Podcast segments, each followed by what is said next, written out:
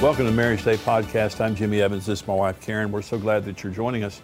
We're talking today about dominance, disarming destructive dominance. The, the bigger subject is intimacy and how, how to enjoy intimacy in marriage. But for, to enjoy intimacy in marriage, Karen, you have to deal with dominance. Mm-hmm. And you were very dominant early in our marriage. I know. I controlled you and beat you down. And no, I was the dominant one early in our marriage. Now she's the dominant one today. And oh I'm, my su- gosh. I'm suffering. But Anyway, Someone we're going to be me. we're going to be talking about that in the teaching. So let me read. This is a question from one of our listeners, Karen, to you. I am more confrontational, but my husband sometimes resents it. How do I convince him I don't want to be the bad guy? She's more confrontational. Yeah, I'm Her just hus- sitting there thinking about that question. Um, I think it's a great question. I think that a lot of couples, this is the way it is. Um, probably, I'm wondering what she means by confrontational. Is she accusing? Is it Well, I think that's the issue. Yeah, and so I would just back off on how you uh, ask questions and how you communicate. It's, you know, come into it like you would your best friend. What if your girlfriend was sitting in the room? Yeah. And you're talking to your girlfriend. Would you talk to her that way? And you know, and so I would just maybe take a step back and consider maybe the way you are talking is not a good way. And um, and just pretend like you know you're talking to one of your best friends on the phone, or Sure. and you know women have a tendency to talk and to spill their guts and to say everything, you know. No. And some and some men it's harder, you know. And so if she's more dominant in the relationship and he's not, it's it's flooding him with words he doesn't know what to do with. Exactly. And so I would just say, you know, be careful how you're speaking to him. right. You know, present yourself as a friend and not, you know, like you're trying to get something done. And because you are, you're in this marriage together as one, and you're trying to build unity and peace between each other. Yeah. You, when you're confronting, you you can complain, but you can't criticize. Mm-hmm. Yeah. And uh, criticize, criticizing is being negative and accusatory. You're doing this, you're doing this, you're doing this. Mm-hmm. Or And- not doing, or not doing. And, and the key word there is you. Mm-hmm. Complaining is, honey, can I tell you how I feel? I'm not, I'm not accusing you of anything. And I'm not telling you that you did something wrong. Can I tell you how I feel? You did this, and this, and this, and this is how I feel. Can we talk about that? And what happens then, you said it right, Karen, he feels flooded with words. Men are extremely sensitive in our egos. Uh, when you begin to accuse my character, uh, I become very defensive and very and very upset. Uh, women women can think when they're upset, men can't. It- we have a, lot harder time processing our emotions when we're upset. And there's, by the way, a study that was done on this that when a man's heart rate goes above 100, he can't hear. And so if our heart rate goes up and we become upset, so keeping him calm in the process, but the way you do that is by confronting, uh, complaining rather than criticizing. Okay, so. Uh, And then I have a question for you. Mhm. My wife manipulates me by threatening separation or divor- divorce whenever she doesn't get her way. What can I do? Well, counseling. Want to kind of this is kind of a mantra, but you need to go get help. When you use the divorce word, you've invited the devil into your home. You, you you can't use that word. You, the, the, till death do us part. Okay. And so whenever she whenever she begins to talk about divorce, what she's saying is, I'm not bought in. I'm not committed here. Well, what's he supposed to do? Okay. It's it's manipulation. And, and basically what you're saying is, I've got the nuclear option here, and if I don't get my way, I'm leaving. Yeah, it's all his fault, and she didn't do anything wrong. Yeah, and so you can't you can't Mm-hmm. function in that atmosphere. The way that you deal with an issue is by saying, "I love you. Mm-hmm. I'm c- totally committed to our marriage. Let's work through this." Mm-hmm. But rather than doing that, she's using manipulation and threats. This is a form of domination. Mm-hmm. Okay, manipulation and threats to try to get her way with him, and it's and it's not right. Mm-hmm. Right. Okay, so we're going to go to this teaching now on dominance. Um, uh, if you uh, have a question that you would like to ask Karen or me, you can go on marriagetodaypodcast.com and we'd love to hear your question. Karen, I'd love to have an opportunity to answer it here on the podcast. And right now, for all you dominant people out there, you need to hear this. And if you're being dominated, you need to hear this. We're going to the teaching right now.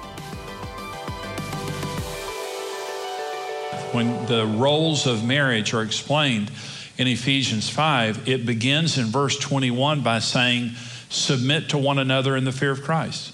And then it tells women how to submit, and then it tells men how to submit. Karen and I never discuss who the boss of our marriage is because the boss of our marriage is Jesus Christ. But when we began in marriage, I dominated Karen. I had a very dominant personality. And because of that, we had no intimacy. We had a horrible marriage.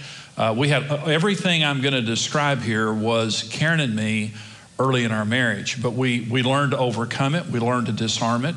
And now we have a wonderful marriage where we share everything together.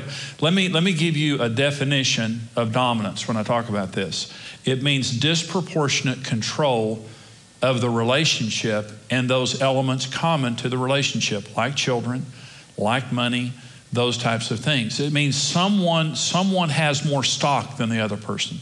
If there's a company and you both have 50% of the stock, and that's a good marriage. In a, in a dominant marriage, someone has more stock. In fact, sometimes someone has all the stock. And 100% of the decisions are made by one person. If you can picture a dollhouse, uh, and you crank the lid back on a dollhouse and you're looking down into a dollhouse, a, a, a good family, you know, a, a functional family, what you'll see is you'll see two big rooms in this house. And, and that's mom and dad. Mom and dad have the same size rooms. And then when children are born, they really don't have a room. They don't really get to say anything related to the family. As they get older, we may talk to them about where we go on vacation or where we go out to eat tonight or something like that. And then the older a child gets, we're, we're trying to help them to grow up as a responsible adult. So we give them a little bit more voice in the family. So they have a room and you know they get 14 15 16 17 18 their room grows. It never gets nearly as big as our room. But then when they're 18 we kick them out of the house because they get real opinionated. And so we you know we, we want them to leave at that point. You know what i'm talking about? So but but that's a healthy child. A healthy child has, gets a voice in the family. Uh, the older they get they get a voice. Never to rival our room. And mom and dad's room are always the same size. When you look into a dysfunctional family what you'll see is a big room a room that's bigger than everybody else's. Okay? Now, dominance is gender neutral. There is as many dominant men as are women. Okay, about half and half. So it's, it's not a male thing, it's not a female thing, it's just a human thing. So you look down in this house, and there's a big room, and the other spouse has a smaller room, and, and the kids have small rooms. Now, in a really dysfunctional family, the kids have the biggest rooms. And there are families where the kids run the family.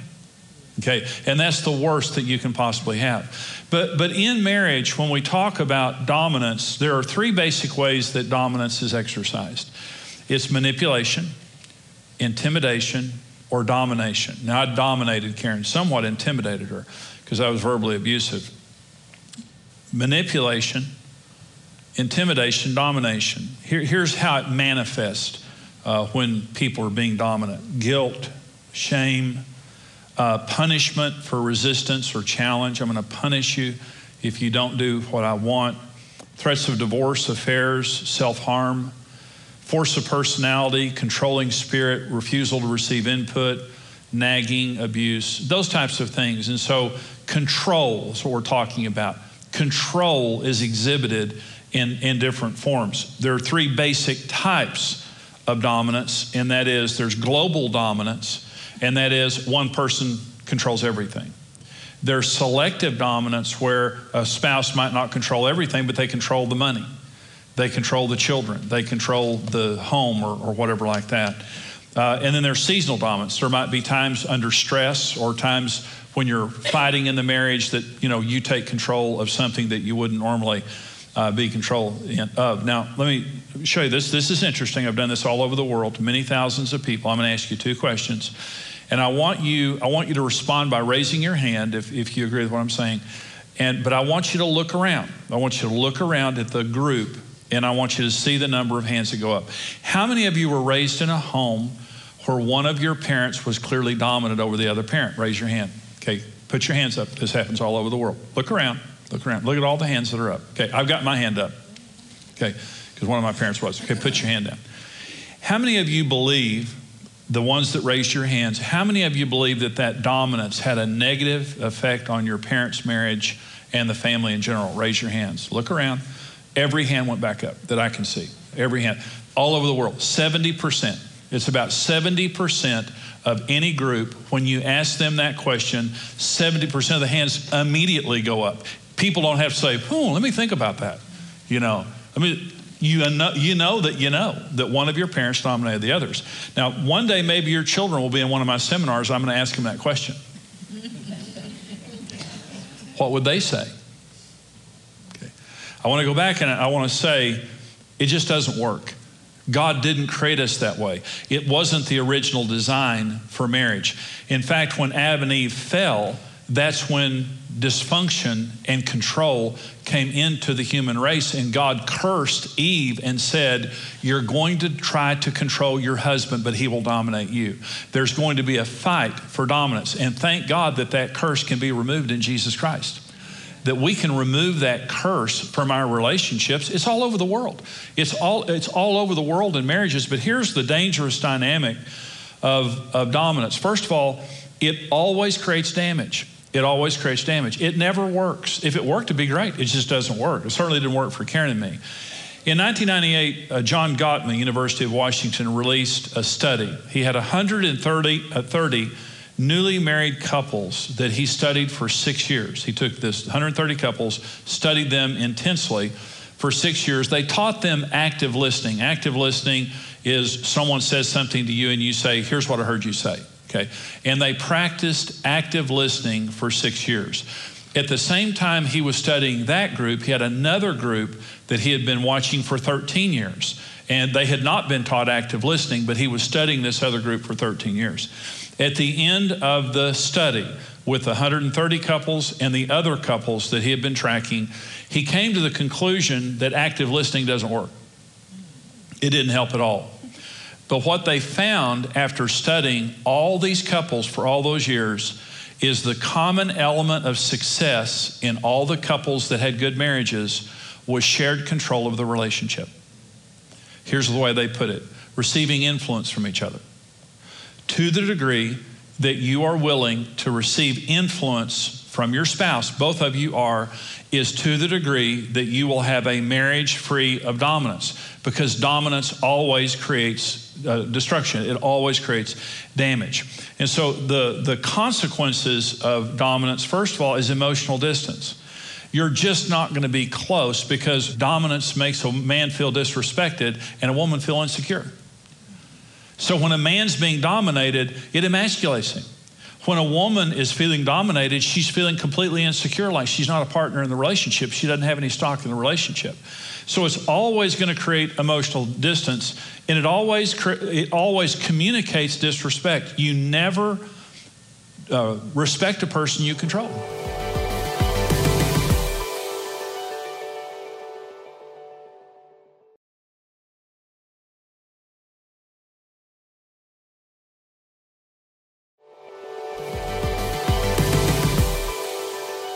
The number one best homes, according to research, are male led homes, where the husband treats the wife as an equal, but he initiates the well being of the home.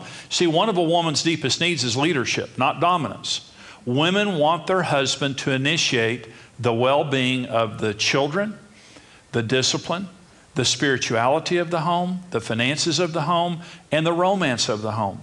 Women want their husband to be the loving initiator of the home with them being an equal. That's what makes women feel most secure and most well taken care of. And when children grow up in a home where they have a father who is a loving leader of the home, treating his wife as an equal, the children are most emotionally healthy and they have ascendancy. They understand what leadership looks like. They understand what it's like for someone to take the initiative.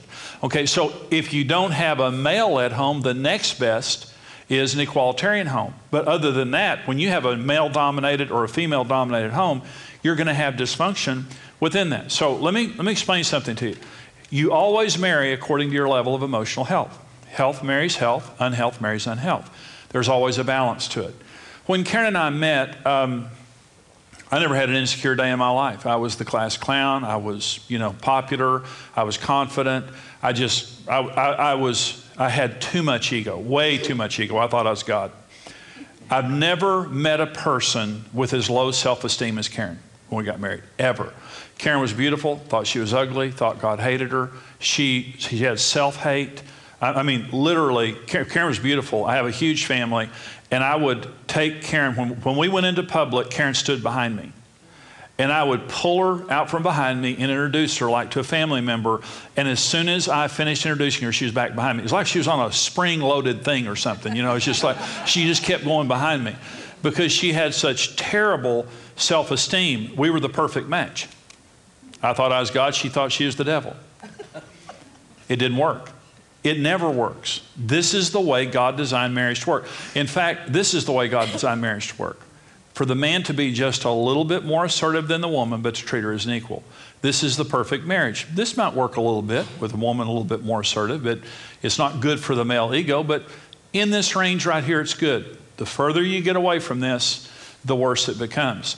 And sometimes, see, like with Karen and me, what see, I could have never, I could have never married a confident woman because I was, I was too sick emotionally. I was unhealthy emotionally. I had a lot of insecurity, a lot of fear inside of me, but I masked it by being confident. And I didn't know that. I, had, I didn't understand that until uh, you know I received Christ and the Holy Spirit began to do surgery on my heart, and all these things began to be exposed. But when Karen and I got married, you know, it just simply didn't work. It was dysfunctional. But I was attracted to her because she accommodated me emotionally, and she was attracted to me because I accommodated her emotionally. She needed a man with the self confidence that she didn't have. And I needed a woman that would accommodate my, my ego. So we were a match. Okay? Women, a very assertive woman always marries a very passive man. Two dominant people can't marry each other because there would be a murder quickly. Okay? You know, two very passive people can't marry because they would starve to death because they can't decide where to eat lunch. And so, you know, you you always marry to your level of emotional health. Health marries health, unhealth marries unhealth. So Karen and I, see, we're God put us together. You might say, Jimmy, that doesn't sound like God put you together. God put us together as broken people, but God put us together as healed people. Isn't it, isn't it beautiful that God can do that? So when I'm using my hands here, you're somewhere on this scale. I don't know where you are, okay? But I'm going to tell you if you're not in this range, you have problems. There's, there's disrespect, there's lost intimacy. And one of the things when we first got married, she, she would get so frustrated and she would say, You know, you can just talk all the time. And I can't talk as fast as you. And see, typically in most marriages, there's a fast talker and a slow talker and there's a person who's never at a loss for words, and there's another person two days later goes, I wish I'd have said, you know. and so, in, in our relationship, I'm never at a loss for words. Karen, you know, two days later will say, we, I, so we, my strong personality just was overbearing within the relationship, and we would get into an argument. I was a prosecuting attorney, and I could make my case extremely well. And, you know, so Karen was so frustrated in our relationship because of the strength of my personality that was not submitted to the Holy Spirit. And I'm going to talk about this more in just a minute. But some of you, some of you ladies have a strong leader personality, and your husbands don't. Some of you ladies are fast talkers.